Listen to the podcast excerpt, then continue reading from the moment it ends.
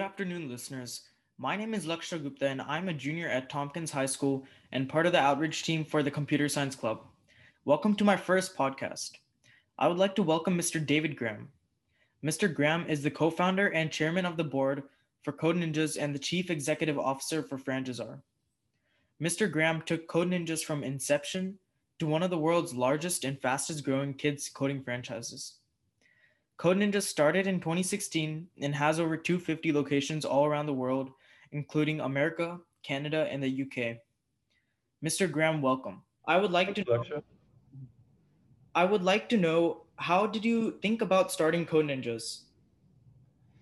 Yeah, uh, so I've been an entrepreneur for a long time, and so whenever things um, kind of an idea pops in my head, um, you never know when that's going to happen. Um, I was a software engineer for a number of years, so kind of always had software on my brain. And I, I taught adults in a coding boot camp called Coder Camps um, about five years ago. And um, I was in my kids' Taekwondo class right here in Pearland in, in Masters Taekwondo. And um, they had nine belts on the wall. And um, I remember it was kind of like, here's what you can earn style, you know, you know, so kids can know what belt they're on and where they're going. And uh, my class at the my, the classes I was teaching adults at the time, it said it was a nine week program, and I said, well, maybe we could do like a belt a week, you know, because nine, nine, whatever. It just kind of I was just thinking about that kind of stuff. And I said, well, adults really don't like that, but kids do. You know, kids really get into being able to see those levels, and that's why it work martial arts works so well for them. Get you know milestones, and so that that kind of initially set the, the idea in my head. When we started to do the, the brand, the branding, um, I always liked those like old kung fu movies with the paper dojos and stuff. And so we, we wanted to make sure it was kind of like a weird mix of the two worlds of martial arts and computer programming. So a modern paper dojo is what we tried to, to build out as far as the look and feel on the inside of our dojo, of our centers. Um, and then we, we wanted to be the place on after school that kids could go and have fun, uh, as opposed to just more academics because they've already spent time at school um, and they don't want more of that. And this is coding is something that you can do for fun. So that's why we brought in the video game aspect. So kids come to a paper dojo, a modern paper dojo, to learn how to build video games and um, have fun with their friends. So that's kind of how that all started. Thanks for sharing your interesting background. Uh, my next question will be Did you always want to be an entrepreneur? I think so. Um, at some level, I mean, I, you know, as soon as I could, I started mowing yards, and making money on my own, and and you know, and, and kind of conspiring with my neighbor friends and kids to do more lawns and get more more people involved. Um, so it was always a bit of an entrepreneurial spirit. My dad was an entrepreneur. I come from a large entrepreneurial family, so I do think that it starts it starts young, um, for sure. Thank you for your insightful answer. I will now move on to my next question. How did you get interested in coding? Um, I've for as long as I can almost remember, I've been into coding. Uh, my my mom and dad bought my my older sister. She's seven years older than me. On her, um, I guess she was about 12 years old uh, for Christmas one year. Um, they bought her a Commodore VIC 20, which was just basically a glorified keyboard keyboard that could hook up to your computer and had basic A on it. Um, I was only five and I turned six pretty shortly thereafter. And my sister kind of just relegated it to the corner and never used it. So I, I, picked it up and just started copying programs out of a book. And I, you know, at the time I just kind of wanted to make the robot dance on the screen and and I thought that was cool. But later on, I, I got more into it in, in high school and, in middle school. Um, and I was always just kind of drawn to it. I loved that it was a way to build something that no not at the time not a lot of people knew how to do it. So it was kind of my niche in the world that made me kind of feel special that i could pull something off. And your imagination was the only limitation. So uh, whatever you could dream up you could do. And to a large degree that's why i still like it. Thank you. That now leads me to my next question. Um, so now uh, what difficulties did you face initially with code ninjas? Oh, there's a ton of stuff, man. I mean, you, you've got always got to balance your growth rate with um, your capability to support the growth. Um, you got to have enough money to do it, um, and then um, you got to be able to make a superior product and make sure that customers appreciate it and they, they know that their voices are heard when they have an issue. Make sure that they you fix the issue and and and, and take customer concerns into consideration. Mm-hmm. Good to know the challenges you faced. Uh, when is the earliest kids can start to learn how to code? Well, like I said, I, I started very young. I, I don't know that every kid is ready to start at, at five or six years old, but we have a Code Ninjas Junior program that is specifically built for five and six year olds, and they they for most kids that's fine. Um, it's very drag and drop. It's not a lot of typing, so they don't have to use a keyboard. Um, I think the fundamentals of programming, which is really just kind of problem solving and, and some Boolean logic type things, but that that that basis is a good starting um, building blocks for a, a, broader understanding of computer computers and computer science later. So I think five or six is probably mm-hmm. the earliest you really want to engage. Okay, thank you. So, uh, what do you think about software in general and its future? Yeah, software in general is uh, a pretty broad topic, right? I mean, it's proliferated itself throughout every aspect of our lives. Uh, you know, your appliances in your kitchen have more processing power than we sent people to the moon with. And that's pretty amazing um, to think about that, that lifespan of what, 55 years or 60 years, uh, that much technological change to, to really turn um, a whole world around. And in the future, I, I think what we're going to get to more and more is uh, uh, right now, in order to program it, um, you got to kind of adapt to the way computers speak. Um, you got to understand their logic. And I think more and more we're going to see it going to computers are able to adapt to the way we think.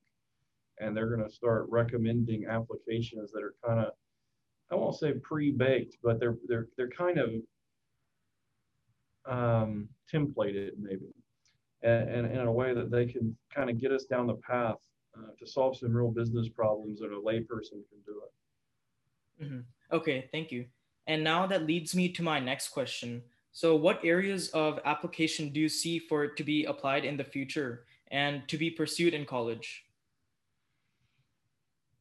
Well, first of all, I, I would say that college is um, the best thing about college is meeting the people who are like minded. So, whatever you go into, make sure that you make some friends and and that and and that are like minded with you because those resources are the most valuable aspect of that college career. And if you're just looking for academics and what to study, um, there is such a wide range of things to, to focus on today. Um, certainly, AI and machine learning is going to be on our list. Um, you know, robotics to the degree that I think that uh, will be prolific in the future. I, I, don't think that's something I would focus on right now because the, the basics of that is more um, an electrical engineering problem than it maybe is a software problem. Um, I think you're probably going to look into, uh, if you want to go into that more hardware and software inter interface realm, I, I, would look at the IoT world of things where you, you make really small interactive devices pretty mm-hmm. easily. That now leads me to my next question. So, um, what, according to you, are the top five most used computer science skills and technologies? And uh, why do you think so? Uh, a top five list, huh? Uh, so, computer science skills, um, the ones that are used or the ones that should be used? Um, the ones that should be used. Okay. Um, so um, generally speaking, I think you should have a, a specific purpose for all of your uh, for all your different frameworks and builds. Like right right right now in the web world, um, Angular I think does a pretty good job of having distributed frameworks throughout with with npm as their distribution mechanism. Um, and I think that's going to be uh, an important concept moving forward. Now, then you take things like Docker and you have microservices to run those application blocks uh, in, dis- in distributed ways so that you can scale quickly. Uh, and then on top of that, you know, probably even under that is, is all those Dockers have to be hosted somewhere.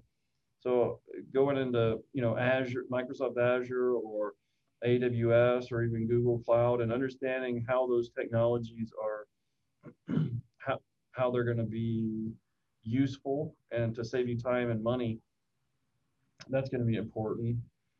Um, you know, the next steps, I, I think the skills in, in really understanding um, the fundamentals of programming. Uh, I can't tell you how many programmers I've interviewed who graduated college and couldn't tell me the fundamental data types of, of their of their particular programming languages.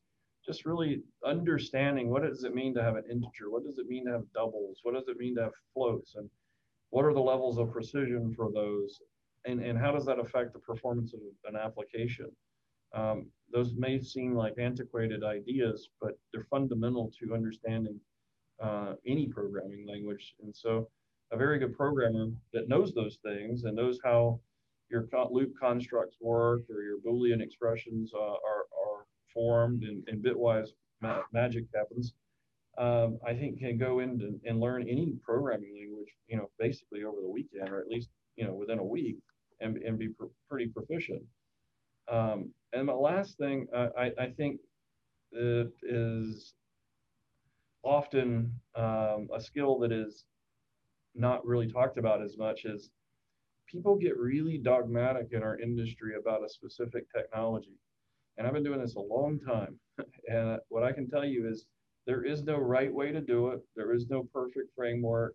There is no one isn't better than the other on its own. There's a tool called programming, and that and that tool, you know, um, has to be used for the right purpose. Um, if you pick C sharp or C plus plus or F sharp or uh, Swift or you know, Python or whatever you're writing in, it has a purpose. It has something it's good at and has some things that it's bad at. So I, I would look at every problem with open eyes and not get dogmatic about this is what I've seen before, this is what I know, so this must be the best way to do things. Mm-hmm. And, and you know, that's that's the I'll give you a bonus one is um, the skill that you need to be able to learn do very well is you need to learn very quickly mm-hmm. because things are always changing. Thanks for the insight. Mm-hmm. Uh, my next question will be uh, What would you advise kids in school who are still figuring out what to study in college? You know, kids in college aren't are just becoming adults. They're you're just become you're just burgeoning into this thing called adulthood. And despite what adults might want to tell you, they hadn't got it figured out yet either um, it's, it's a learning progress. So don't put so much pressure on yourself to figure it out early on. Um, take some classes that are unorthodox, you know, take some, if you're in, you know, going into computer science, maybe, maybe throw in a biology or a chemistry or a, even, you know, some liberal arts studies that aren't necessary for your major. Um, get a broad, get a broader understanding of the, of the greater world. Um, and I think you'll be better for it. Now, once you figure out, hey, look, programming is for me, um, focus on it, hone in on it, surround yourself with good people that are going to support you through that process. Um, when I was in college, I, I had a, a group of people, of, you know, four four other friends and me. We called ourselves the Fantastic Five because we're super nerds. But um, those people I still call today. You know, if I have a problem or an issue that I'm working through, um, they're still my go-to block. And you know, we all had different skill sets. One's a database engineer. I'm more of a web-based guy. I'm on the you know .NET and, and Microsoft bandwagon. Other people went Apple. Got a couple of Googleites out there. So it's very good to have a breadth of friendships and in, in, in, these in these groups of people. Um, and I, I, think that's actually what you get the most out of out of college, as I said before. But so that's what I would focus on is building those relationships. I completely agree with you. Uh, what do you think about the recent computer science areas like robotics, AI, and machine learning? All right, well, those aren't very recent, what I think about them. I think we like to think that everything is brand new. Robotics have been around, you know, years and years and years. I remember in the 80s uh, visiting the GM factory in my hometown of Shreveport, Louisiana, and talking about how robotics were going to change the industry. That was in 1987. And so that's not exactly a new science. And it did change the industry. I mean, obviously, we all heard the, the, the stories about how uh, robotics have changed uh, man, car manufacturing and the manufacturing process. Um, I do think AI and machine learning um, have some new new tricks up their sleeve, but I don't think they're particularly useful um, in the short term. I think we have um, I think we have some guys walking around with big hammers but looking for big nails when you should be, you know, building tools that are solving the problems at hand um, instead of building, you know, building a big tool and looking for the problem to solve with it. That's kind of the problem we see right now with AI and machine learning. Mm, sounds good. So my next question will be, uh, how do you think that this can become part of high school curriculum?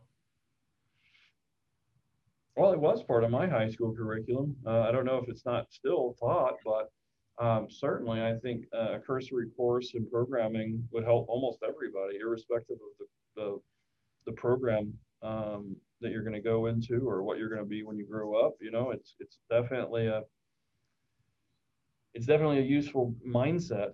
Just how to think about a problem, isolate the problem, break it down into its parts, distribute those parts amongst the team, and then work together to, to come up with a singular solution from those parts. I mean, if I just took those five steps right there, that could be law, that could be medicine, that could be engineering or programming, of course. So that systematic way of thinking should be should definitely be. And that, you know, you asked me how is it going to be? I think the problem in, in, implicit in putting those in those high school courses is that um, it's not an easy topic um, to, to, to make um, a full year course out of. Um, and you don't have teachers that are usually proficient in it. I mean, I, am sure there are some, but just to make it a you know statewide kind of proficiency, that would be pretty tough um, to have enough teachers for it. So the how is you've got to come up with a system by which you can teach a great number of people with a limited resource pool. And so I would think that there would be some kind of distributed learning, um, some kind of workforce solution where a single teacher could teach at multiple schools with teacher assistants in the classrooms. Uh, I've, I've thought of a lot of different ways to tackle that problem, and um, but it would take a well, it would literally take an act of Congress um, to make some of that happen. Mm-hmm. Okay, thank you. And uh, do you do you have something similar to this in Code Ninjas? We do. We have Code Ninjas Pro, which is meant for um, 15 and up. Um, so it, it is a distributed network of, of education. Um, you do the work during the week, uh, a few different little assignments uh, at home. Uh, if you need help, you chat with somebody online. And then you come in on the weekend, um, on Sunday or Saturday, and or or after school. In your case, it might it would work that way too uh, and do a practical uh, learning exercise on what you you learn. So it's kind of a flipped classroom where you you do the exercises at home and then you do the practical work. Um, you do that. Sorry, you do the learning and education stuff at home, and then you come in and do the practical um, work in, in the in the classroom with a helper. That sounds like a good idea.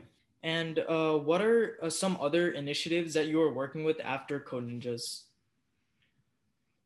Yeah, so uh, look, not too much in the um, coding education space anymore. I am um, always an entrepreneur at heart. One of the things that you guys, um, some your younger siblings might be interested in, I suppose, is um, we've started XP League, and XP League is a esports gaming league for kids seven to 14.